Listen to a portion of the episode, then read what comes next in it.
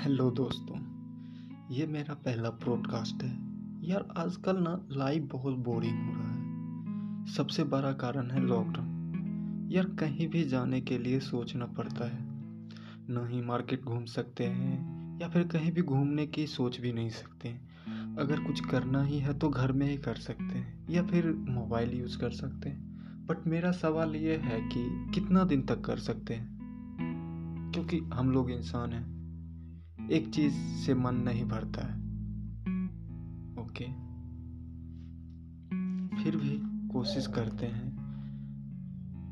लेकिन यार हम सबका शरीर है ना उसको सब कुछ चाहिए होता है जो कि आजकल के समय में मुमकिन नहीं है।